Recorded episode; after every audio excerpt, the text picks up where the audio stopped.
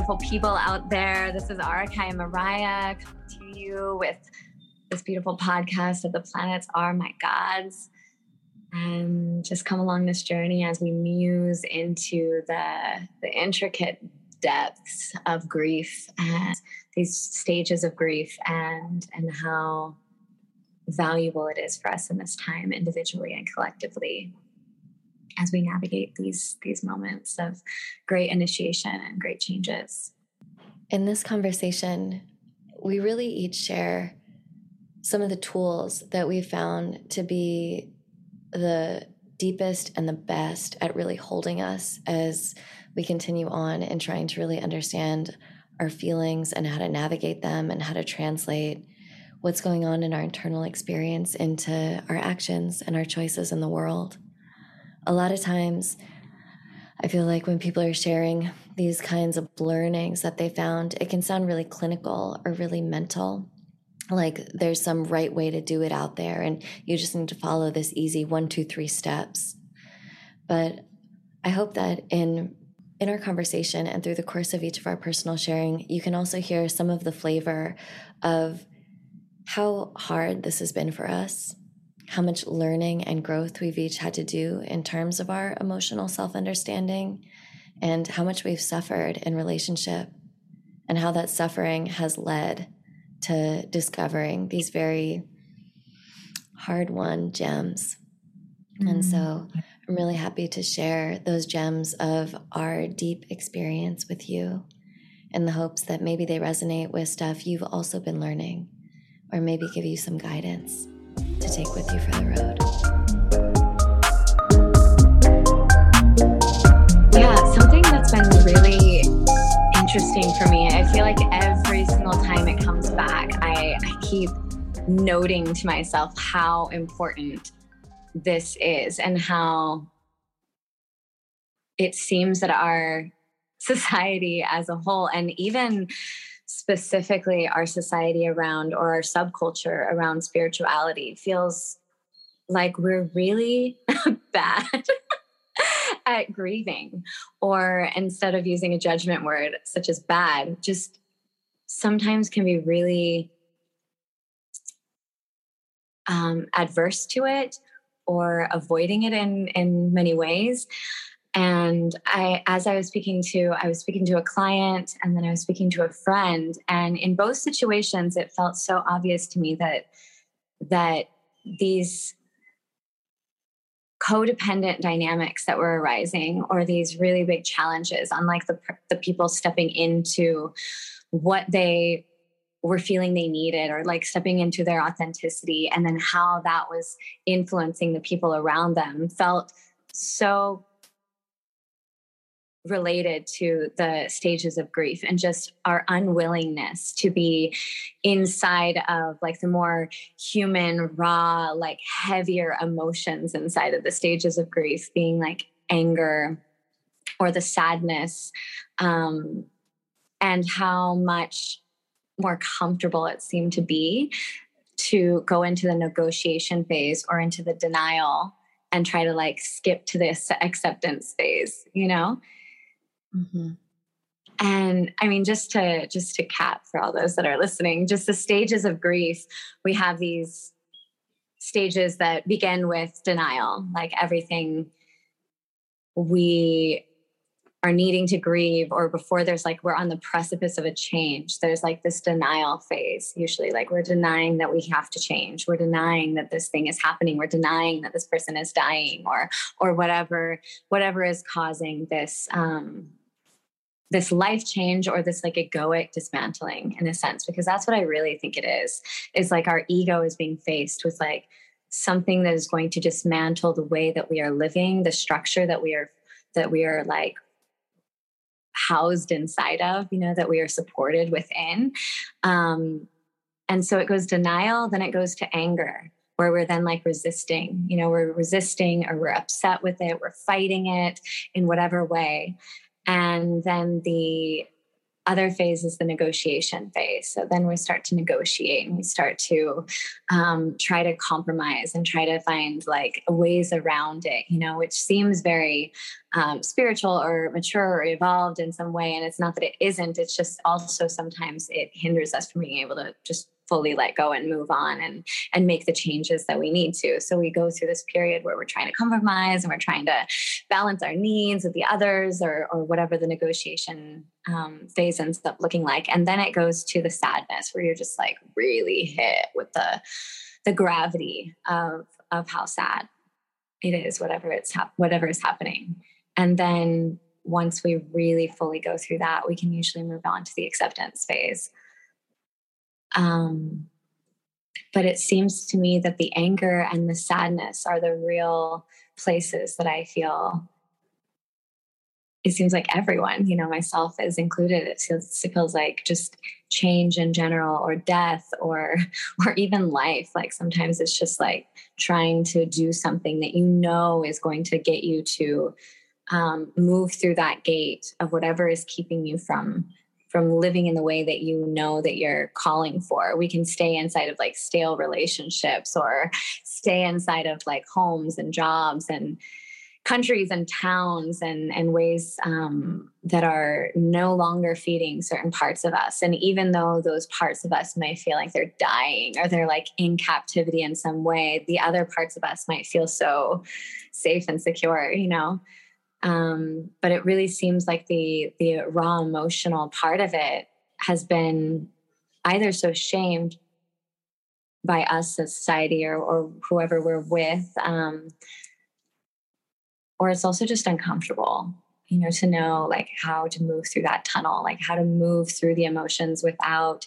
giving them the full power. And so i feel like we're really ill-equipped it seems like as individuals but also as societies to like move through these major gates of initiation or these portals of profound change. Totally. And I mean, we avoid grief, but I think what you're bringing up here is like we also have no idea how to do it or what it is or any guidance. Like it's just really an ambiguous process.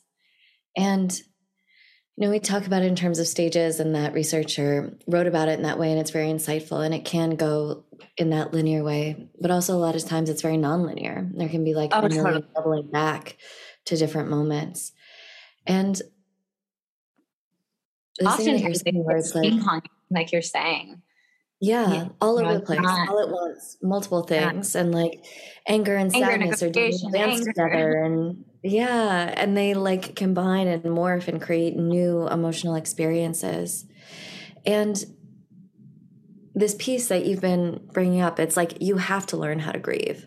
Like you have to learn how to grieve because in relationship or in like as a way of navigating through life, because the alternative to grieving is staying in things that you're unable to let go of, that you're incapable of moving on from, right. that actually are not true for you anymore and aren't serving you. Right. And so it's like, I wonder if that's also wrapped up a little bit in this element of bargaining. Like, I'm going to stay with this friend I have a crush on, right? I want more, they don't want more, but I'm going to stay, hoping that maybe something will happen right. you know or it's like something just happened it's like um my friend had a baby and is really hoping that her parents are going to move to be able to come help with the baby but her parents aren't going to move and every time I talk with her, she's in a different experience. I'm so mad my parents are going to move here. I'm so sad. I feel so abandoned. But maybe if I said,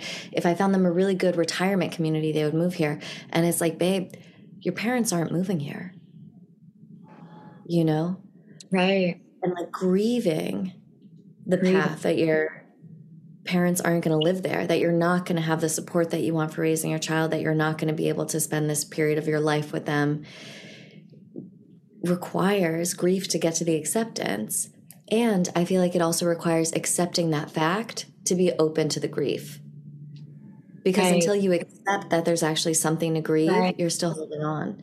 All these things are ways of still holding on. Still being angry with someone. Don't they get it? Won't they see? It's still holding on to the belief that and, they will and change their minds, as opposed to accepting that they will not. They're not. They're not going to change. They're Absolutely. not going to move.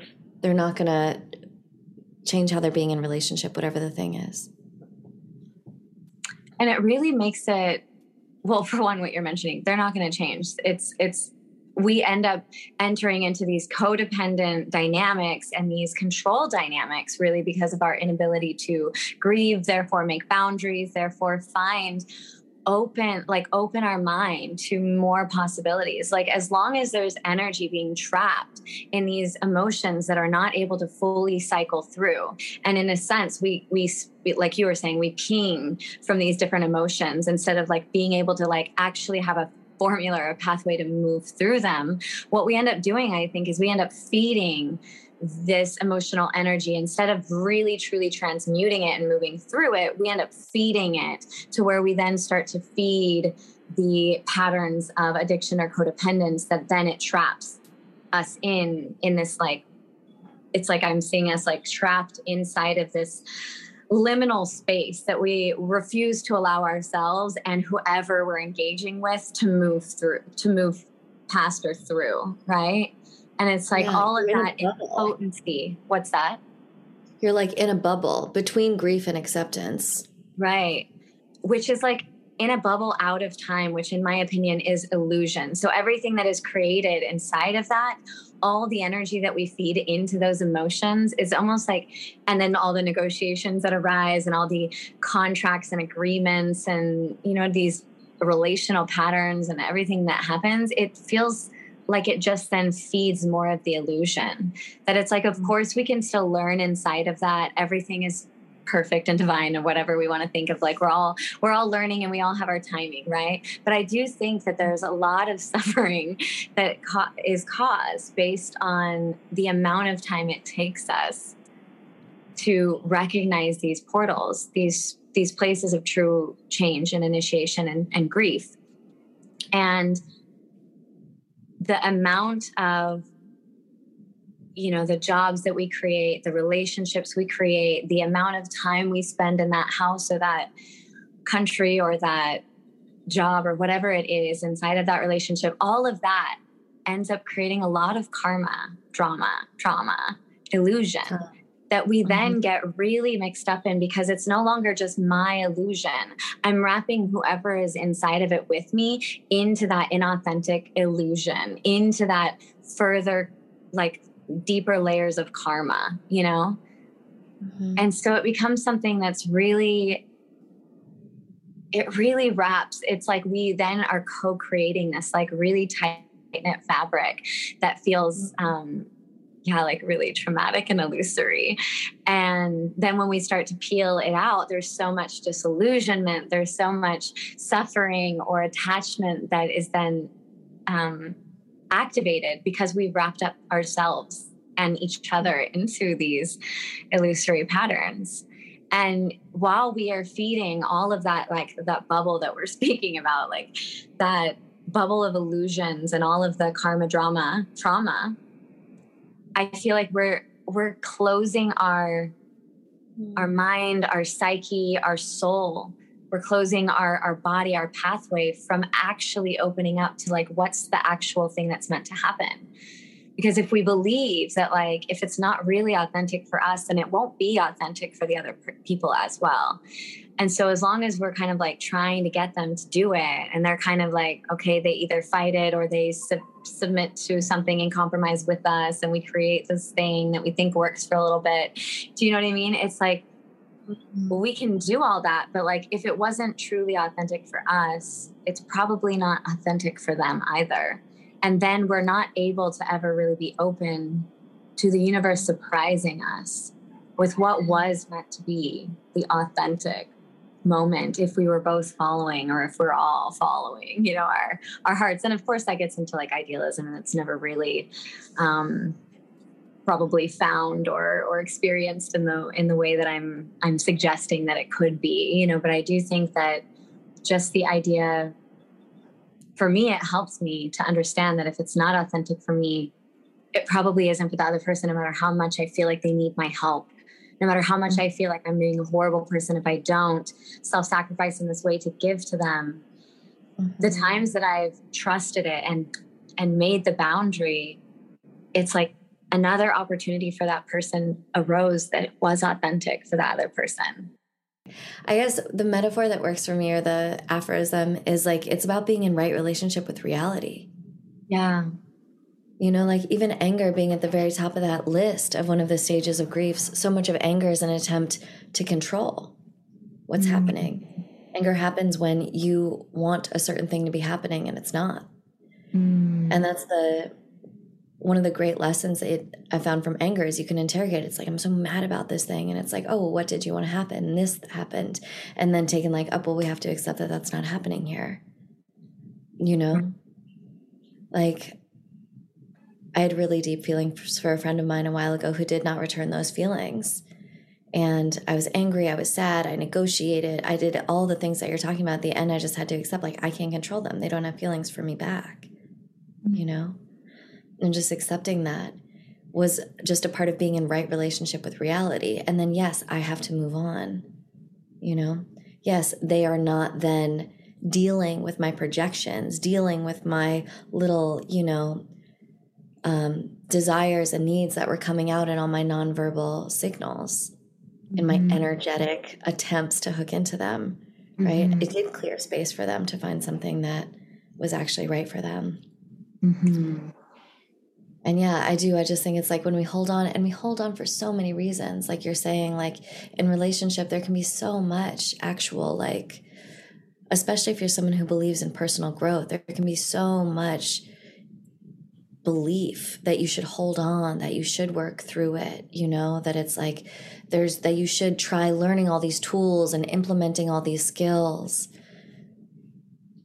So much in that direction, you know, or it's like there's so much that we do to try and make our jobs better, the place that we're living better, mm-hmm. all these things and that's when you're talking about this image of like like we feed so much more energy into things trying to make them work trying to find happiness within them trying to like bend things to our will mm-hmm.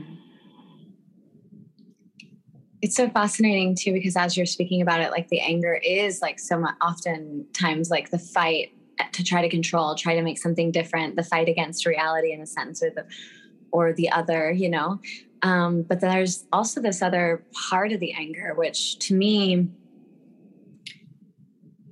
is so, it's such a sacred piece of being able to realize for me when I really actually do need to grieve. Because when I've been really feeling anger inside of a relationship or inside of a job or something like that, it's always been moments where my soul is like, no, you're like over giving energy or you're you're there's something that's happening that is like of vital importance and there's an imbalance that's been created um, yeah. my doing you know obviously but but i've really felt like you know the anger is a huge key to like know that my soul is saying no. And exactly. Like whenever i'm feeling anger i'm always like oh i probably need to set boundaries also.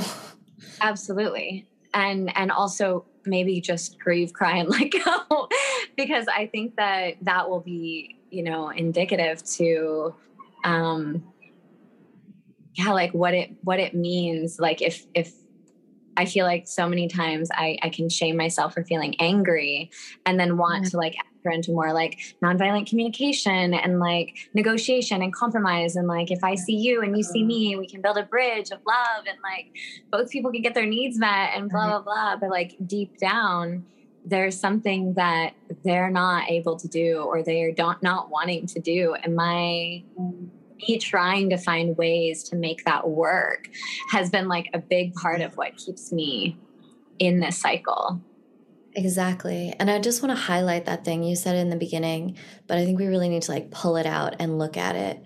Because what you're saying is like part of the reason why we don't want to go through these stages of grief is because we have shame against feeling these feelings.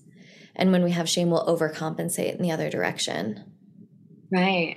So we're ashamed of our anger, we'll overcompensate by then trying to act even more nonviolent, right? right. shame oh about feeling sad or fear that we're going to fall into a hole and never come out of it. You know, we'll try to be even more. It's okay. It's okay.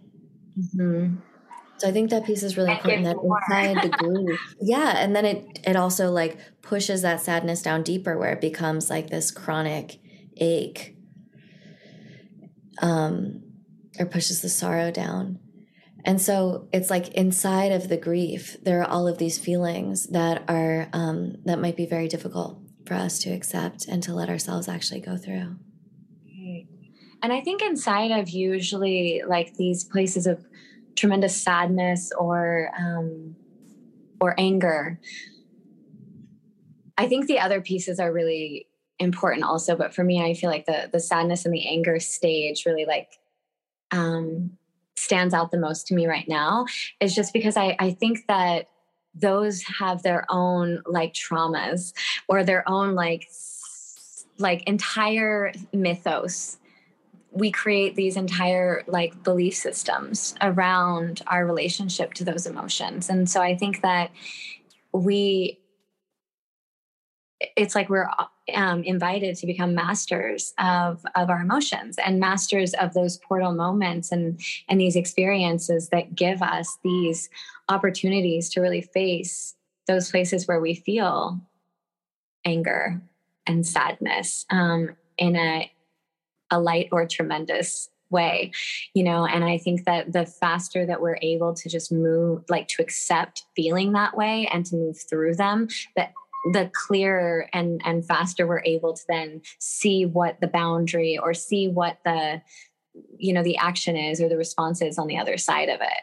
But i think that our belief systems or shame or you know when i say belief systems it's like for instance if i get angry because i'm wanting to be met in a certain way inside of a relationship and then I get angry and they don't understand or they don't want to, you know, meet me in this way and they keep saying they do but they don't and all of that it just then it triggers the belief systems of like I'm never going to find anyone that can meet me and all, you know, so that that compounds it to where it's like then I go into like being more Libra and like let me non-violently communicate and try to meet all your needs and try to like collaborate in this really healthy, mature way. And then like then it doesn't actually get my needs met either. So it's it's um it's fascinating. It's just like there's so many coping strategies, I think, involved in us not knowing how to deal with um yeah, with the sadness that reality and other people can't always meet our needs.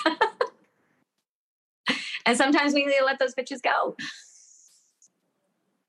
I want to talk about boundaries for a second because um, I think it's really important what you're saying. I saw this meme on Instagram, right? So take it with a grain of salt. But I really loved it. It was like boundaries are the distance that I can love me and you at the same time. And for me, that's so beautiful to say it because it's like, wow, what can I?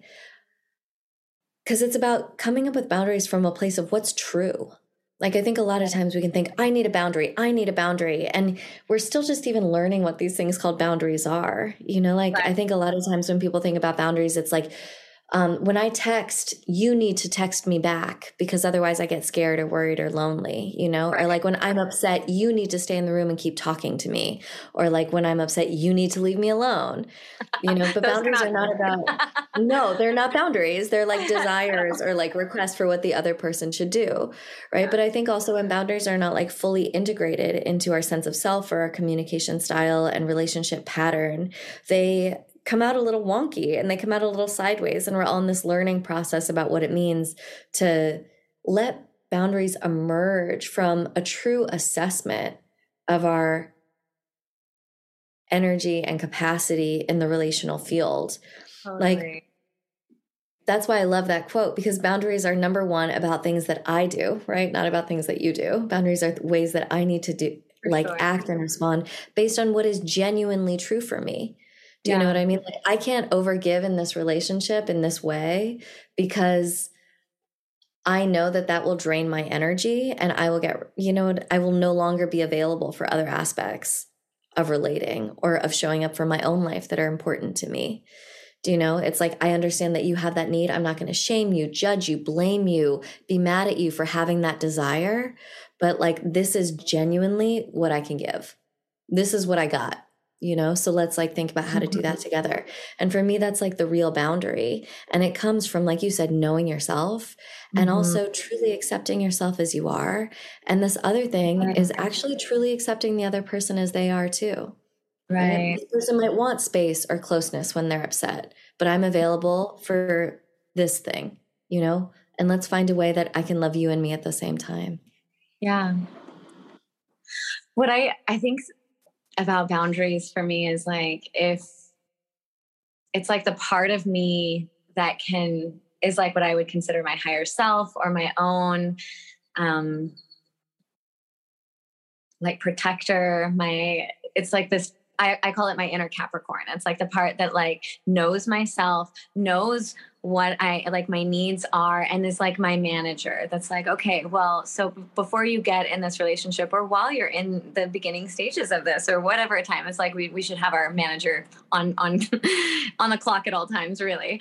But it's it's oftentimes for me, I find it's like my manager is like on board with knowing what I need and want and my boundaries around things. But then as soon as I like really fall in love or really get like really emotional about about someone or something, then oftentimes that part of me starts to take precedence and no longer the manager is like mediating between that part of me and reality. And so, in a sense, it's like the part of me that knows, like what you're saying, I, I, know myself. And so, I need to make a boundary about that and communicate that fairly, which I feel like I really do in the beginning stages of a relationship. But what I don't sometimes do is then maintain that manager position where, in the heat of moments when the boundaries are no longer being listened mm-hmm. to and, and like, you know, gaslighting or all these other things start to happen it's it's like it's basically other let's just call it other people's you know our, our needs are com- conflicting with one another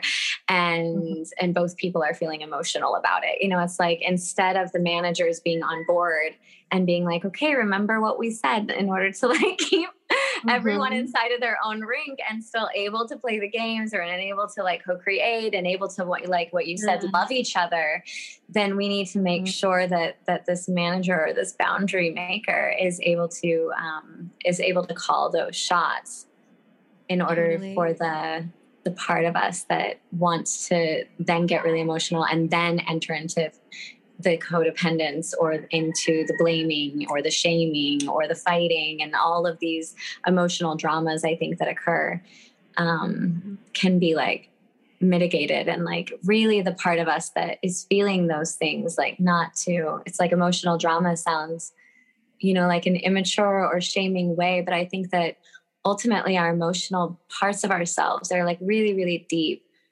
really powerful vulnerable really mm-hmm. crucial and sacred parts of ourselves and and those are oftentimes the the markers the the ones that truly let us know if our boundaries are being upheld mm-hmm. you know like if we're really going into our like if we're really authentic with our path you know it's like our, our deep emotional pieces that like really hold our our high and our low dreams you know that really mm-hmm. um that really echo back to us you know our our needs and, and our pathway and like are are we being met and are we in alignment and are we are we in something that is truly feeding us and and then i i think that if these parts of us can work together instead of you know mm-hmm. shaming each other shutting each other down compartmentalizing each other um kicking the manager out as soon as you start having your honeymoon or whatever it is yeah. you know and it is problematic because I think, you know, me and you and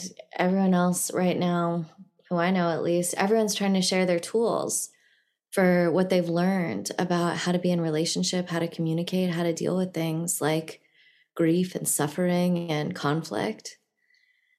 And it is difficult because it can sound when each of us share like we are coming from that more like managerial mental space of like, oh, well, just do this and I have the answer. And it's very logical. But obviously, when we're in it, it's pure emotion. Yeah. And obviously, it's like believing that there's some fantasy land where we're all going to do it right and get it right because we're coming from a logical, intellectual place mm-hmm. is one, like a really shitty paradigm for like approaching relationships of trying to do it right but also the only way that then you're putting in charge kind of the arbiter of who can determine whether you're doing it right is your logical intellectual one who has a programmatic agenda about how it's going to go. And then you're setting yourself up in a position where only if i make them happy i can do it. But so i understand what's difficult about these conversations is that all these different relationship and communication tools can sound like that but if you really boil it down, what each of us are sharing, I think we're sharing like a deep gem that for each of us has been very hard won in terms of understanding truly what works in terms of being with our emotional body. You know, like you having to recognize when to grieve and being with yourself through the stages of grief.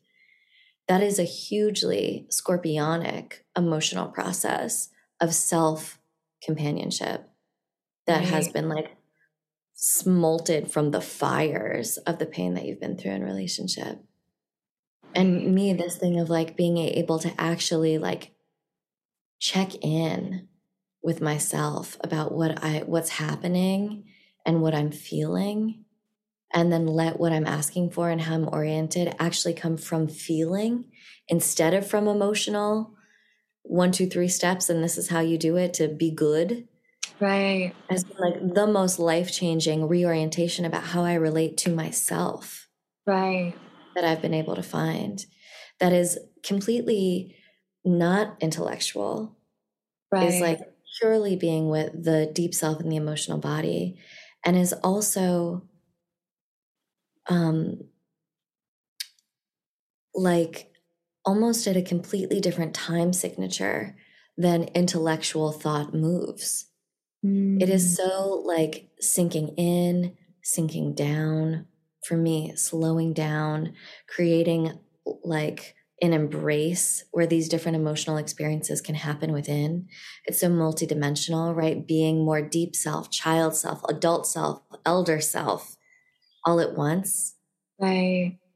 I love that you mentioned the time signature because, you know, when I am, when we're speaking about this, I, I always think of the Capricorn. You know, I always think of this this part that that holds the authority, that holds the responsibility, that creates the structures, and a lot of that rep- is represented by like the structures, the gravity, the time, you know, that we have. And and you you even mentioned like the little part of us that like it's like the feminine, the inner child, the artist, the the lover. It's like all these other parts of us that are like highly emotional and creative and magical and like so crucial. Mm-hmm. Um, but I think that the this Capricorn part of us can sometimes what you're speaking about, like enter into this like logical or this like step one, two, three kind of way. And and a lot of times with these like spiritual um spiritual or psychological like mind frames or filters that we look at the world in um, that we that we create uh, limits around like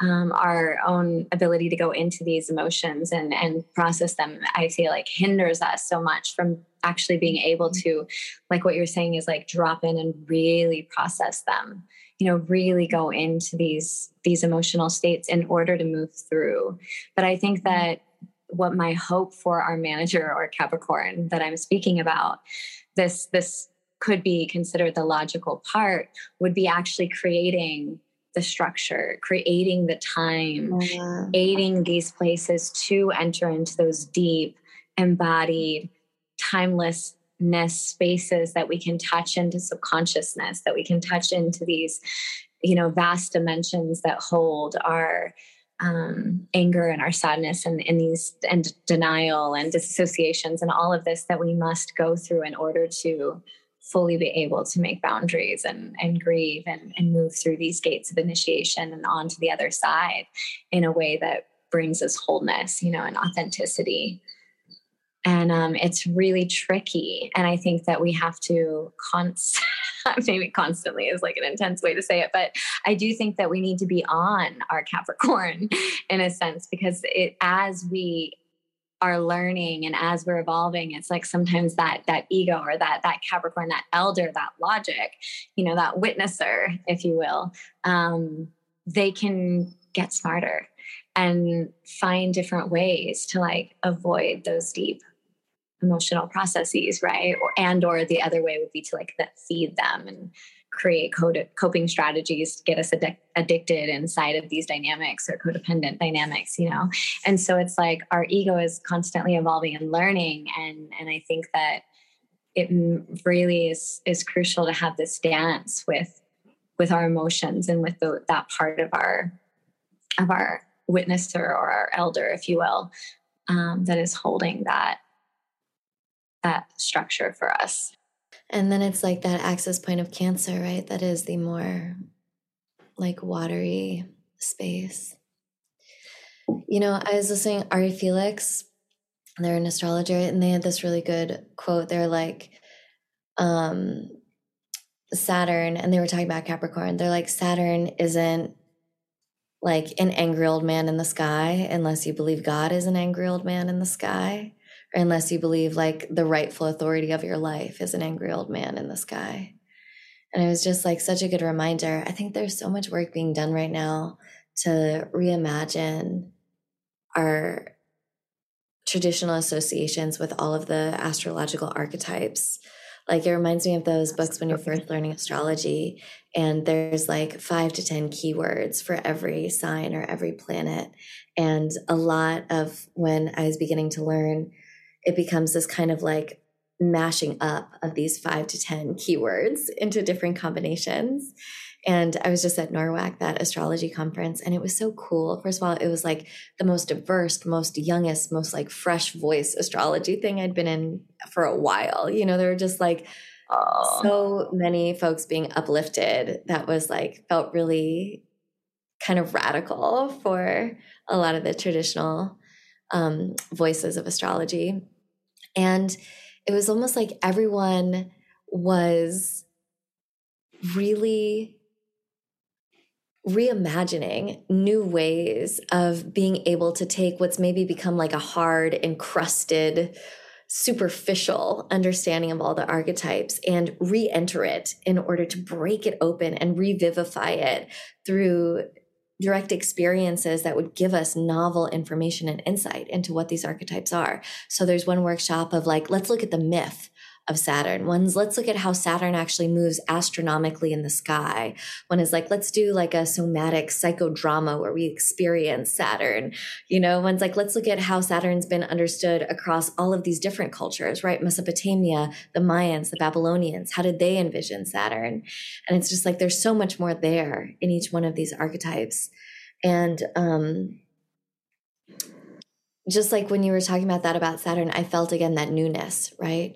Where it's like you think about what a grief ritual used to look like, what the type of container, the ceremonial, the ritualistic, the collective container that we used to create culturally in order to hold these emotional experiences of grief and you get this like vast mosaic across all different cultures you know these beautiful different ways that people have found to move this energy through their body individually and collectively. And then you think about how that like over time with the rise of like the current angry white man in the sky as god as leader as politician as head of household as internalized voice deciding who we should be and who who in us and how in us is good or bad, you get these like grief traditions that just become more and more static, less and less embodied, like more and more wrung out of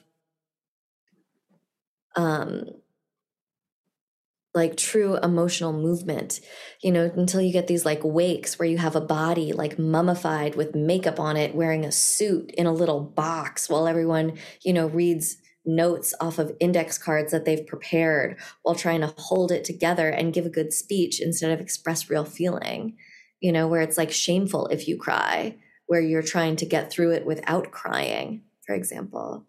And it's like that's, um, in sort of dismantling that view of Saturn, we're it's coinciding with the process of dismantling that authoritarian structure within and without and is like creating more space for all types of different energies and expressions to be held and flow through a new container. Absolutely. Yeah, it's it's that relationship where it's is the Capricorn or the authority structure actually in support of the inner child, in support of the artist, in support of the feminine. It's like when you're, I love that you mentioned our grief rituals in society because, like, death and birth, like the way that we do it is so indicative to like how that Capricornian structure is really um, is really being held inside of this and like our projections of this like angry wrathful shaming us damning us to all eternity um, of punishment and hell is such a representation of like how we feel that that external authority and then how we then create our internal authority and our internal oppressor you know ends up shutting down and holding our our feminine or our inner child or our artist in the dungeon while we like be productive and we do all these things. And and so often i think that that inner oppressor can just have so many different masks. And i think it's so interesting as, as we like i was saying like learning these different um, spiritual or, or psychological filters can start to like just recreate the mask but then hiding the part of it that is still oppressing you know, oppressing. Yeah, like us. now it looks like nonviolent communication. Now yeah. it looks like doing this relational communication technique. Now it looks like yeah, whatever. And and I think oftentimes that's what I, I keep going back to. Like I I was just speaking to um, a client, and it's it's you know their partner. She they can't have a baby, and so their partner wants to have a baby. All this you know not all of a sudden, but kind of all of a sudden and and they're like okay well we talked about this. I need to be okay with this. And it's it's very beautiful in the way that they want to support it but like there's so much emotion that was just not because they wanted to be accepting and they wanted to be there's all this weight this these other things that just they went about it in in such a way that was so disrespectful to to her feelings. And and then because she wanted to be accepting felt like she couldn't go through or express any of her feelings. And so there's just like so much created that i felt um, made it so hard to actually come to a place where where both people could really thrive and feel that they could come to a place of authenticity you know and come to a place that felt like yeah thriving. You know it's like if we if we shut these emotions down just because we know we want to be accepting but we don't know how to like actually just go through the emotions and still hold the other part of us that wants to be ex- accepting you know? It's like there there has to be this this way in which these emotions can still be processed by still not letting them completely rule us or letting us be like, okay, well, then we throw the baby out with the bathwater. And if we're going to be emotional, then that means like, then we're just not accepting and like control the whole dynamic. It's like there has to be like a way to dance within, you know, this, this part of us that, that can hold ourselves accountable to who we want to be and how we want to love the other person, but then also um, hold ourselves and, and give ourselves space and time to be able to also speak to our needs and and also just genuinely physically and emotionally process these emotions that are there whether we like it or not you know? And the the i think the denial of these quote unquote harder or lower octave earthy lower chakra people like to call it a lot of um, these kinds of emotions or feelings or needs or wounds or whatever it is whatever it's taking the shape of i feel like they can be like oh well that's I don't want to be like that, or there's this like lower way of of of that. You know, if, if I could just enter into this uh, acceptance phase and and just be this other person that's not controlling and not upsetting about it, then then that would be great. But it's like we we gotta we gotta bring the bridge.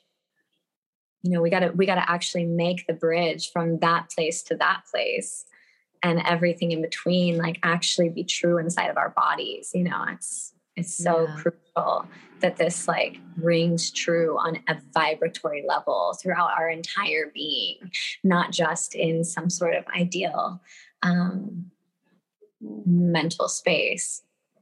Yeah. And just because it like conforms with our self image, our desired self image. No, and the thing is, like, if you try and pretend you're okay with something that you're actually not, it's going to come out. Going to come out in your double signals, in your body language, in these like little comments that you make, and big emotional reactions later on down the road. Or in your body itself, you know, in diseases, imbalances, it's it's going to come out. And I think it's so interesting that so many times it's like what you were saying to is just really crucial. I think like it it threatens your egoic idea of what you want to portray or what you want to be.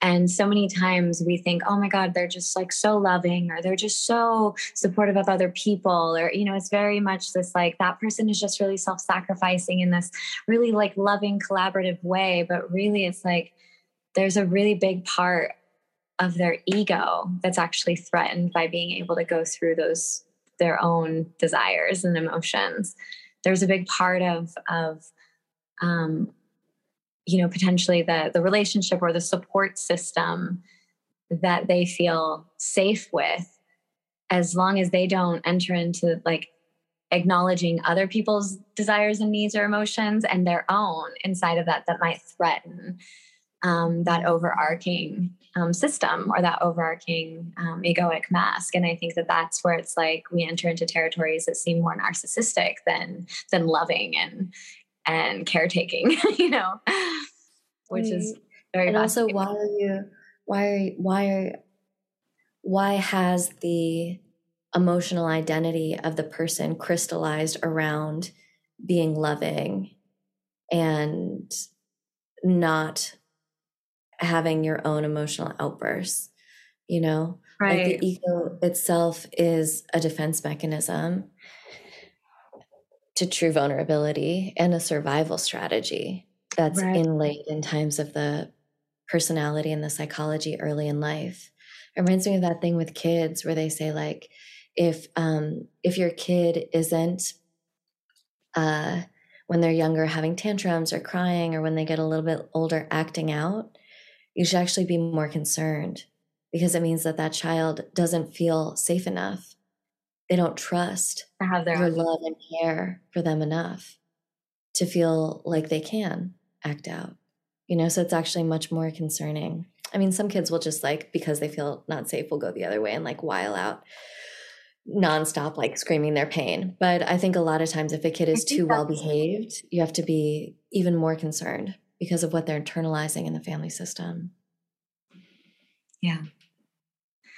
That hits really that hits really home. My my whole family likes to like brag so much about because my sister was the whiling in pain and like I like letting the entire hospital since the day she was born just like hear the atrocities that were occurring in my family dynamic and she just like from the moment of birth really and like really really let everyone know for her whole she's still she's still letting everyone know. Um, but i chose the other coping strategy and i did. I chose to to take care of all my own needs. My mom brags that i like walked fast so fast so much faster than every other kid and i fed myself and started speaking so early and like was essentially caretaking people at such a extremely young age and um and i and i really figured like worked it out later of like me suppressing my emotions and and compartmentalizing like even physical pain like i would just like completely compartmentalize it um and i realized that it was just my main thing was that you cannot have needs otherwise it's overwhelming and unsafe and so when we have either way of like experiencing it where we're screaming for our needs or when we're like avoiding them entirely and like caretaking everyone else's, it's it's really it's a it's a long and uh, necessary path to really like learn how to go into those deep feelings and find ways to process them without feeding them further you know and i think that balance is really something so crucial that that aids us in being able to like make boundaries and grieve properly and give us give ourselves space to feel and honor these feelings that like we found so many coping strategies since we're babies around dealing totally. with you know yeah in addition to grief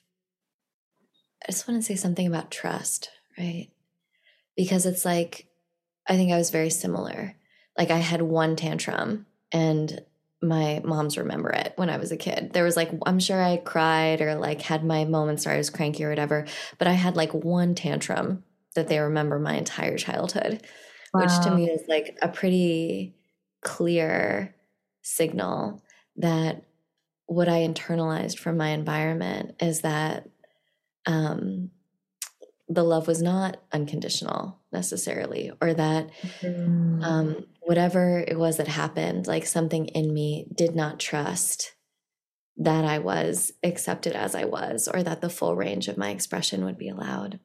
Which is wow. why now so much what I think really makes an elder is someone who is able to hold a diversity of experience and a diversity of voices, right? That's not doing triangulation dynamics about who's the scapegoat and who's the golden child, who's not like these things are acceptable, these things are not, these things are fit for public consumption and these things need to go away.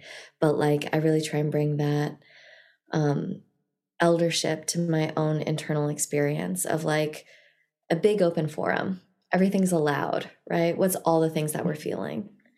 And what's all the things that are going on for us from you know the most petty to the most whatever but um again it's like it's still a really big process right it's a really big process to completely rewire and reprogram these deep things that I really feel like we're doing not only for us, but we're doing the collective. You know, yeah, and for our family systems too. Right. Absolutely. And it's interesting really because, because I've been consciously doing it since like for like I would say like 12 years at this 12 years at this point. And it's like wow that's that's a long time to be that devoted mm-hmm. to emotional alchemy and mastery and just healing in general. And um and yet there's still every every day, every year, I'm finding layers and layers that are still embedded inside of this. Um, mm-hmm. these coping strategies that were created so young, these places inside of my nervous system that um, even just like the relationships I attract, you know, of like it's it's one thing to give yourself space, and that's I think, um, but really getting to the place where you attract the kind of people that also hold those kinds of spaces for you is like something so yeah.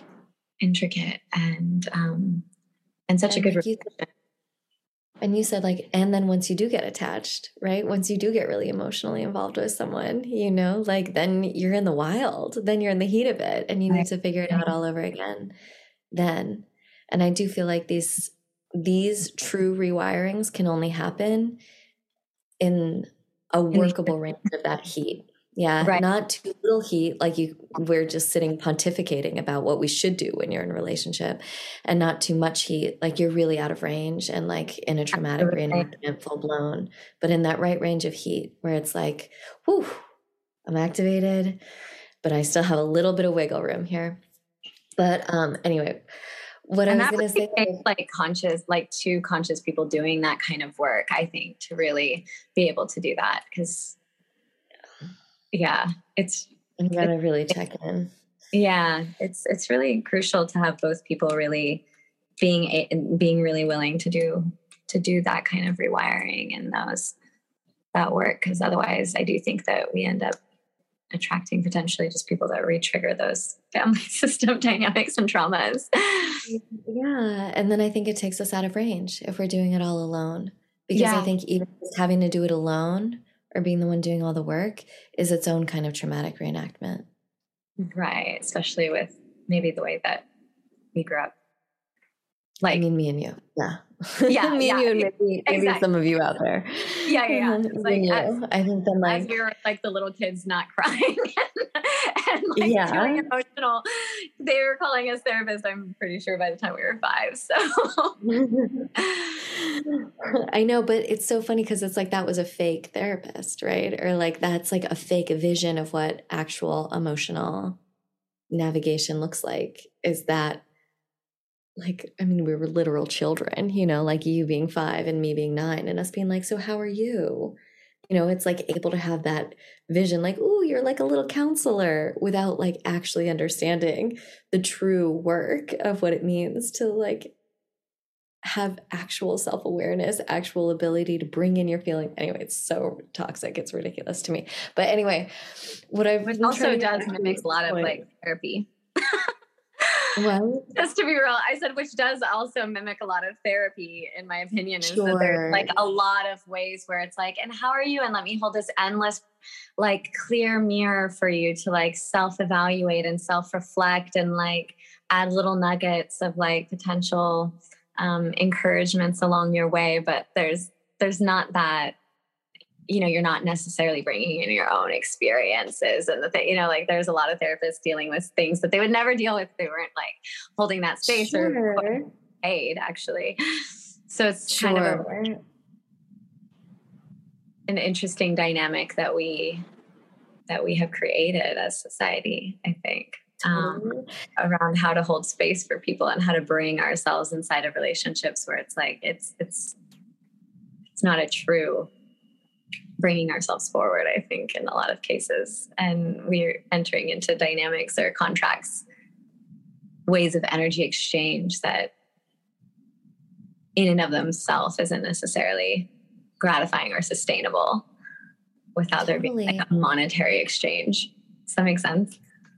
Yes, very much so. Very much so. And if I play that therapist role too cold and too hard and too much, then I start to feel drained even though I do think that there's like when I show up as a therapist, I also have to find a way to hold that role. Like I am being present to someone else. I am yeah. like, but it is also a relationship that requires me bringing myself into like an authentic and appropriate extent.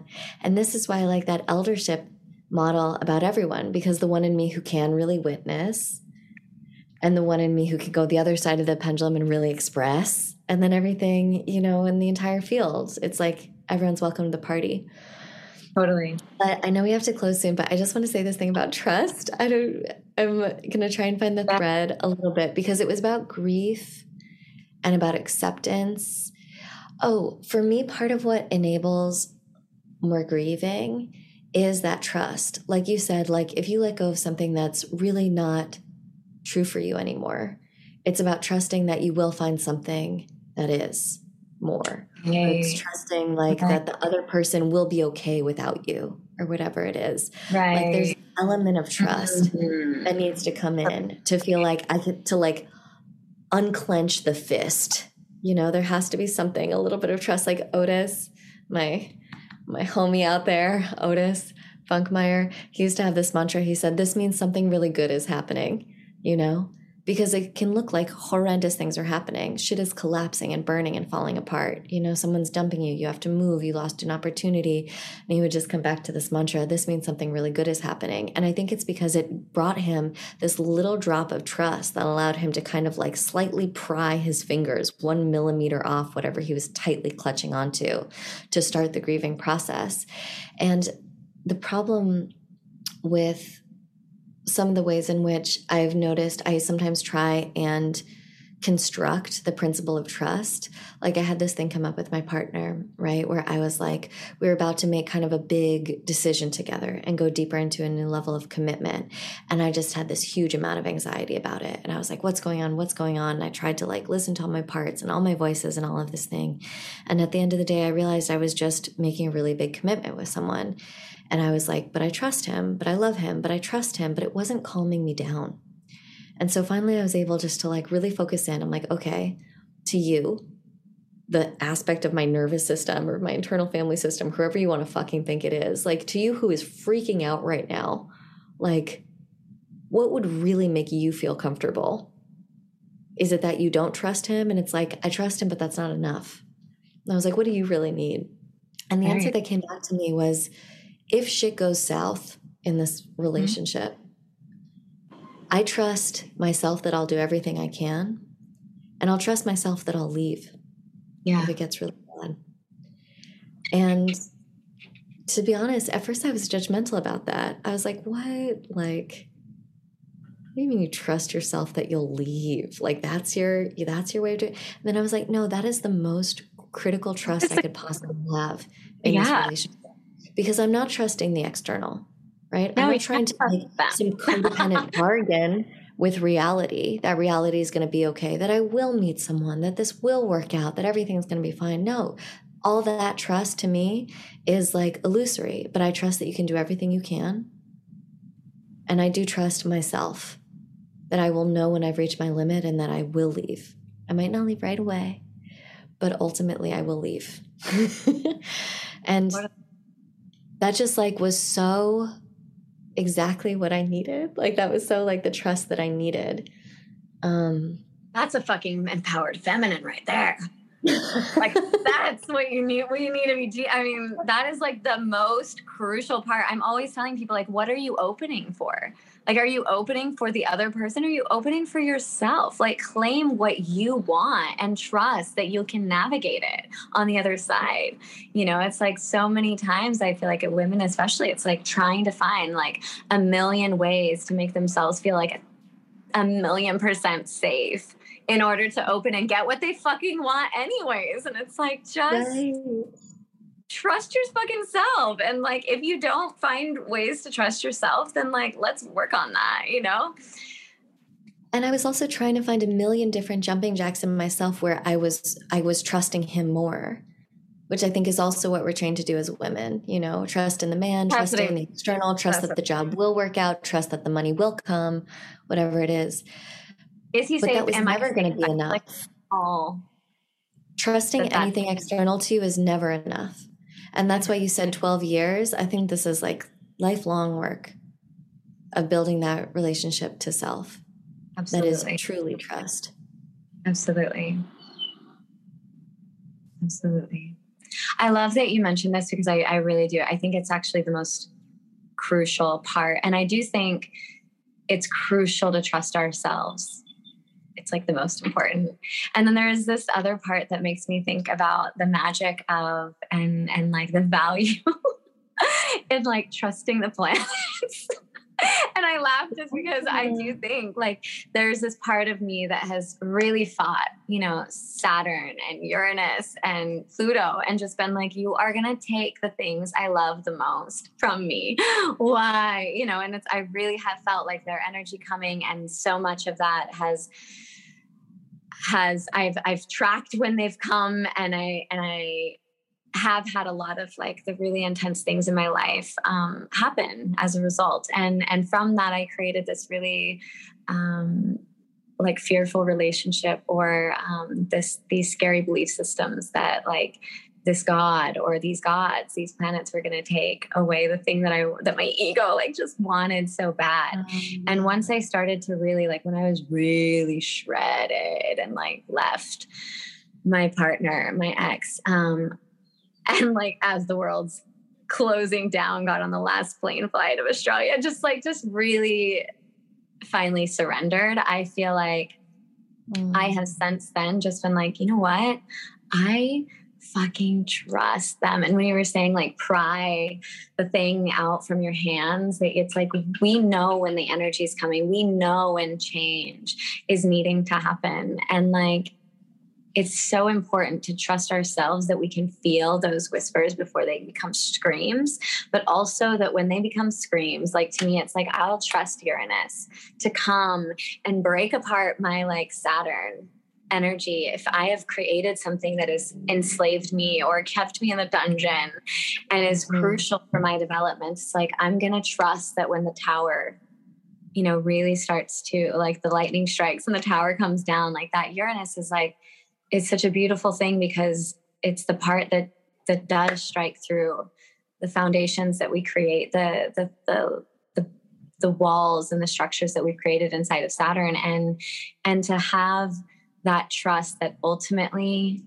whatever like what um, whatever Otis was saying about, you know, something good is happening. It's like no matter how crazy or disorienting and chaotic it looks on the external sometimes, um, it's crucial that we can like learn to listen and trust and and move with those energies like move with those forces within and without you know i think it's such a dance of mastery that we like learn and alchemy that we're like alchemizing within ourselves but with that is like all of external reality you know it is with our with the people. Um like you are you are dancing with your with your partner inside of this experience of of you entering into a deeper commitment and co-creating life together. And and the planets are bringing us through cycles and bringing us profound energy to catapult pulled us in new directions and we've got to trust that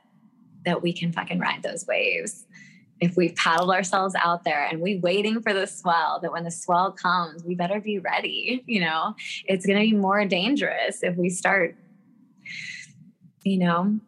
Um if we start panicking out there and we let the wave crash right on top of our heads and you right. know and then sometimes yeah. that shit happens, and we got to trust that when we get brought down to the bottom of the ocean floor, that we will then also be able to work with what what what bring what right. we were brought. and I just love that you're so on one about grief because I think learning how to grieve is one of the fundamental tools of being able to work with our emotions and with reality. And it makes me think of Chinese medicine where they list grief as one of their five primary feelings. And to me, that indicates that they understood how core and how integral it was to not only our emotional bodies, but to our entire energetic systems and to the earth herself, which is constantly birthing and dying and letting go and changing. Changing. So, right. thank you so much for being here and talking with me and sharing your fucking brilliant mind. Any last things before we close? Ah, change is inevitable, inevitable. And I do think that in this time of of profound change and when the external systems are um, radically shifting and crumbling in a sense and also vying for for new systems and new power i think it's crucial that we really open to our own um, grief our own needs and desires and are able to let the the grief wash our eyes so that we can see the the wonder and be open to what's what's on the other side of that and truly create um, with something that is authentic and real like being real with reality. And um yeah. And i feel like that's a really crucial and beautiful prayer for this for this time that we're in. And this cancer season is like time to digest, time to really allow ourselves to physically, emotionally digest so that we can really know how to be and hold ourselves and how to create that, those containers for ourselves to be truly nurtured within ourselves.